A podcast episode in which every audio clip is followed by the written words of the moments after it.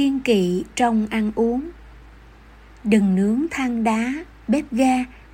Ăn vào có hại cho ta vô cùng. Khoai tây nảy mầm chớ dùng.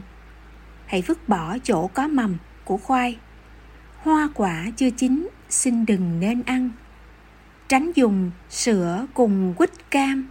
Nhớ rằng rượu thuốc chớ nên uống nhiều. Ăn xong uống trà khó tiêu nước sôi đun mãi là điều không nên. Nước để lâu, hại thận thêm. Rượu nho quá hạn, đừng quên hại người. Đừng ăn thịt lợn, cùng xơi thịt bò. Chớ chung thịt lợn tôm kho.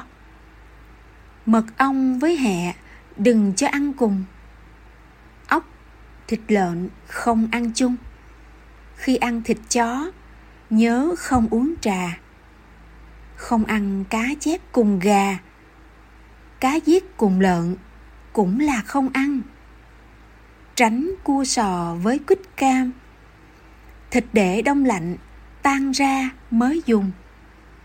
Chớ để tủ lạnh dăm bông, ráng chiên nhỏ lửa là không hại người.